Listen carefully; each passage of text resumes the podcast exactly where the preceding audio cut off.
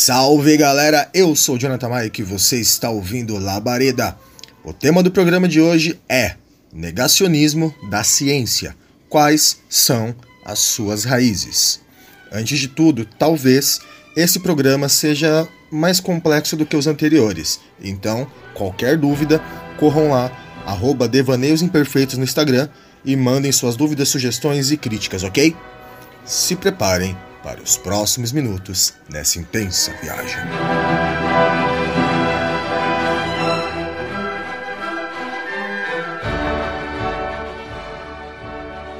Toda ciência seria desnecessária se a aparência e a essência das coisas coincidissem.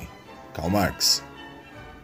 Algo que vem ganhando forma e espaço cada vez maior nos últimos anos é o negacionismo da ciência. O interessante é que esse fenômeno que já assombrava as ciências humanas há décadas só incomoda e é considerado como realmente negacionismo a partir do momento que ultrapassa a fronteira das ciências exatas e das ciências biológicas. O que acontece hoje é simplesmente o um alargamento de um processo histórico. As elites perceberam que o caos é favorável para a dominação do povo, e esse negacionismo é levado até as últimas consequências pelo fascismo. E isso tem motivo e isso tem suas raízes. Eu poderia retomar aos primórdios do pensamento ocidental e demonstrar como o que veria a ser as ciências humanas hoje em dia foi o berço das demais ciências. Já ouviu falar de Pitágoras, por exemplo? Mas nesse podcast eu vou focar somente na Idade Moderna, no pós-Revolução Francesa, no período de estabelecimento do capitalismo como sistema econômico vigente no mundo e no momento em que aconteceu a divisão entre ciências humanas, biológicas e exatas, lá no positivismo. Então, começando desse ponto, eu vou chegar até a contemporaneidade, ok? Devemos lembrar que o modo de produção molda o pensamento vigente e que o pensamento vigente de uma sociedade se reflete nos mais diversos campos. Esse é apenas um resumo do que é ideologia e já abordamos isso nos podcasts anteriores, ok? Então vamos prosseguir. Com o estabelecimento desse sistema econômico, onde o foco é repetir as mesmas funções de maneira incessante, a formação do pensamento crítico na população é de toda forma sufocada pelas elites. Isso é para garantir que as pessoas não pensem, logo que as pessoas não se revoltem. O positivismo demonstra esse sufocamento ao dividir as ciências em supostos níveis de importância, deixando as ciências humanas num patamar mais baixo de importância entre todos os campos de conhecimento. Com o desenvolvimento das tecnologias de produção ligado a uma maior dinamização do mundo do trabalho, as massas trabalhadoras pouco a pouco são inseridas no mundo da educação formal, mas de um modo onde não existe reflexão nenhuma, tá? O objetivo dessa educação é simplesmente a realização de funções básicas, como ler, escrever e fazer contas matemáticas simples. Deste modo, a relação que é firmada entre o povo e a ciência é algo bem parecido com as religiões, por exemplo. Ou seja, um ambiente que existem verdades absolutas, tá? Porém, entre esses períodos nasce o marxismo. Ah, o objetivo dele é conscientizar as massas da condição em que vivemos, fazendo com que a gente reflita sobre o mundo que a gente vive e transforme esse mundo. Basicamente, o marxismo é a ciência do proletariado, é um pensamento dos oprimidos, é um pensamento que vem de baixo para elevar o povo. No decorrer do século XX ali, século passado, nasceu uma corrente do pensamento chamada pós-modernidade. Tá? Ela bebe do existencialismo, do niilismo, é uma mistura de várias escolas como a de análise e a ideologia liberal. Mas calma, vamos dar uma respirada que agora foi muita informação, tá? Voltando ao assunto. Logo de cara, os movimentos pós-modernos são uma mistura de elementos contraditórios entre si mesmos. Primeiro, porque não existe pós-modernidade. Para mudar o nome de um período histórico, é preciso que se mude todas as formas que a sociedade se organiza, seja no modo de produção, seja no Estado, seja na sociabilidade. Isso não aconteceu. Ainda vivemos a modernidade. Segundo, usar Nietzsche como uma inspiração de luta faz com que qualquer tentativa de luta caia por terra. O Nietzsche mesmo acredita que a sociedade se divide entre pessoas superiores e pessoas inferiores, ou seja, as pessoas que devem dominar e as pessoas que devem ser dominadas. E terceiro, porque o pós-modernismo nega a ciência em detrimento das experiências individuais. O famoso eu vivi. E talvez esse tenha sido uma das raízes principais do negacionismo que vivemos hoje. Antes de tudo, eu não estou dizendo que a vivência é algo abominável. Longe disso. É a partir da somatória de experiências individuais e coletivas que se formula a teoria, que se cria ciência. Essa ciência, ela deve ser colocada em prática para verificar se está correta e a todo momento ter contato com as experiências individuais. Teoria sem vivência é basicamente abstração e devaneio. Basicamente, está brisando, parça. Mas, se a vivência é necessária, qual que é o problema de usar ela, Jonathan? O problema é usar a vivência para derrubar qualquer argumento científico que exista. Eu vou dar um exemplo para vocês. Se todos os dias da minha vida eu passar olhando para o sol e o movimento dele no céu, facilmente eu vou acreditar que o sol gira em torno da minha casa. Não o contrário.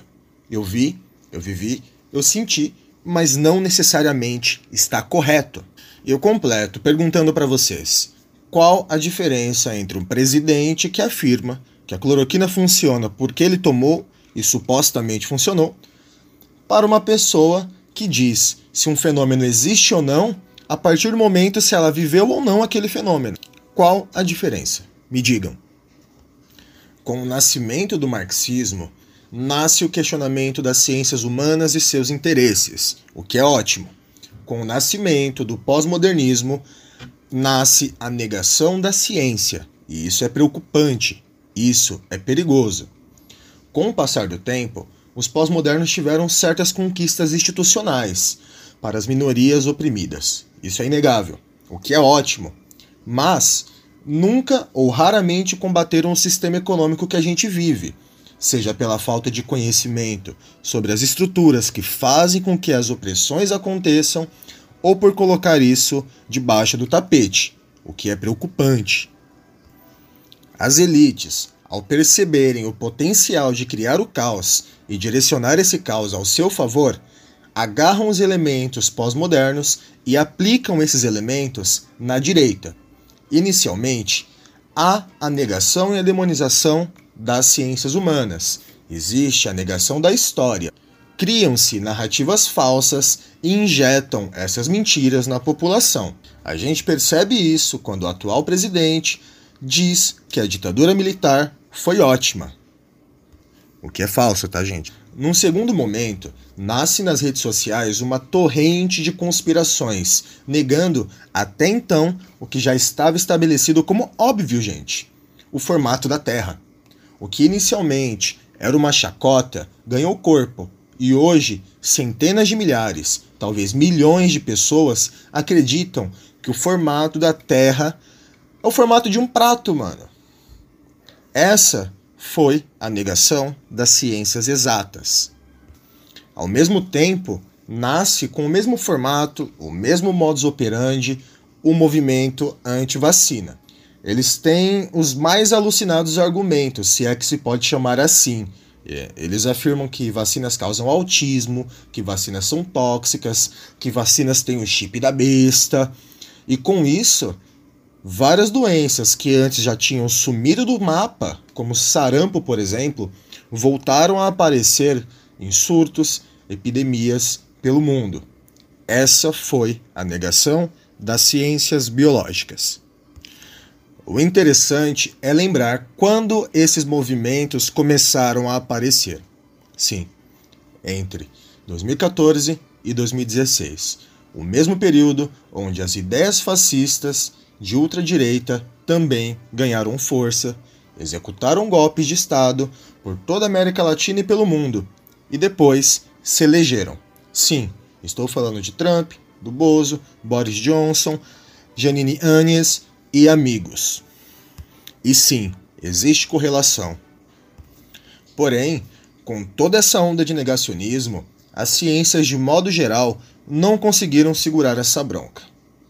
Enquanto, em grande medida, ciências exatas e biológicas ainda viam isso como algo que não era um grande problema. O que acontece é que os governantes de hoje abraçaram essa pauta e as ampliaram ainda mais. Criaram até um termo, fake news. É a negação de toda e qualquer coisa que eles não queiram que seja verdade. E também a distribuição de uma torrente de mentiras afirmando que elas são as verdades irrefutáveis do mundo, do universo, da sociedade, de todo e qualquer fenômeno. Os resultados que nós temos hoje são governos fascistas, o negacionismo de tudo que existe no mundo e em plena pandemia nós temos um exército de pessoas que lutam contra a vacina. Vocês viram aquele vídeo, né? Lá, no, lá em Brasília? É então.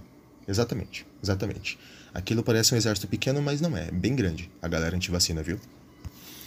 Mas vamos lá. Somente quando atingimos esse estágio do absurdo, os demais campos da ciência entraram em alarde. Somente agora que o óbvio é negado, dizem que temos uma sociedade negacionista da ciência. Algo que diversos setores das ciências humanas vêm gritando e denunciando há anos, mas sempre colocados em segundo plano, sempre colocados como menos importantes do mesmo modo que o positivismo do século XIX fazia com a gente. Ciências humanas parece que não são consideradas ciências, sabe? Parece que a gente não tem método, parece que a gente não estuda fenômenos. Do mesmo modo. Gente, vou lembrar aqui: eu não estou colocando nos ombros dos movimentos pós-modernos a responsabilidade sobre toda essa merda que estamos vivendo. Essa culpa é das elites que usaram as ferramentas do pós-modernismo contra nós, contra o povo, para causar o caos. Eu também não estou atacando as ciências exatas e as ciências biológicas. Elas são vítimas de uma forma de ciência moldada às vontades do modo de produção capitalista, para o lucro.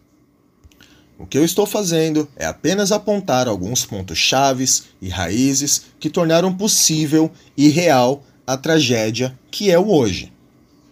Retomando a primeira frase do podcast, aquela citação que eu fiz.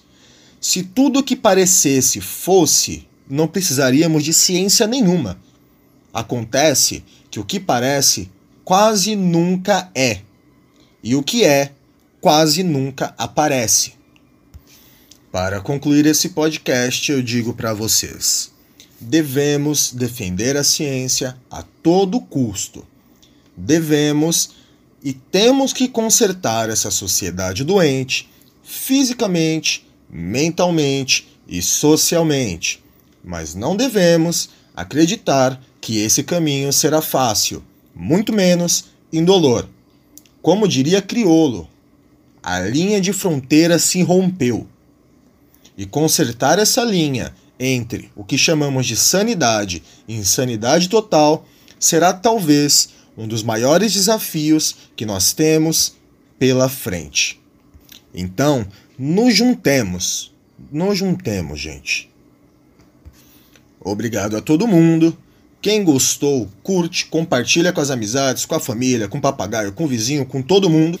Segue aqui no Spotify, tá? É, eu tenho uma novidade para vocês, tá? Recentemente foi criado o coletivo Infiltrado, do qual Labareda já está fazendo parte. Meu, lá vocês vão encontrar de tudo: artes visuais, músicas, roupas, acessórios, tatuagem, artesanato, tudo. Vai lá no Instagram, vai estar tá aqui também na descrição do podcast. Coletivo Infiltrado FC. E também digo para vocês, Proibido Não Comprar está à venda na Amazon e também fisicamente no Instagram, arroba Devaneios Imperfeitos. Todos os links, todos os perfis estarão na descrição desse podcast. Como sempre, lavem as mãos, usem máscara, fogo nos racistas, bala nos fascistas e carinho nos animais. Valeu!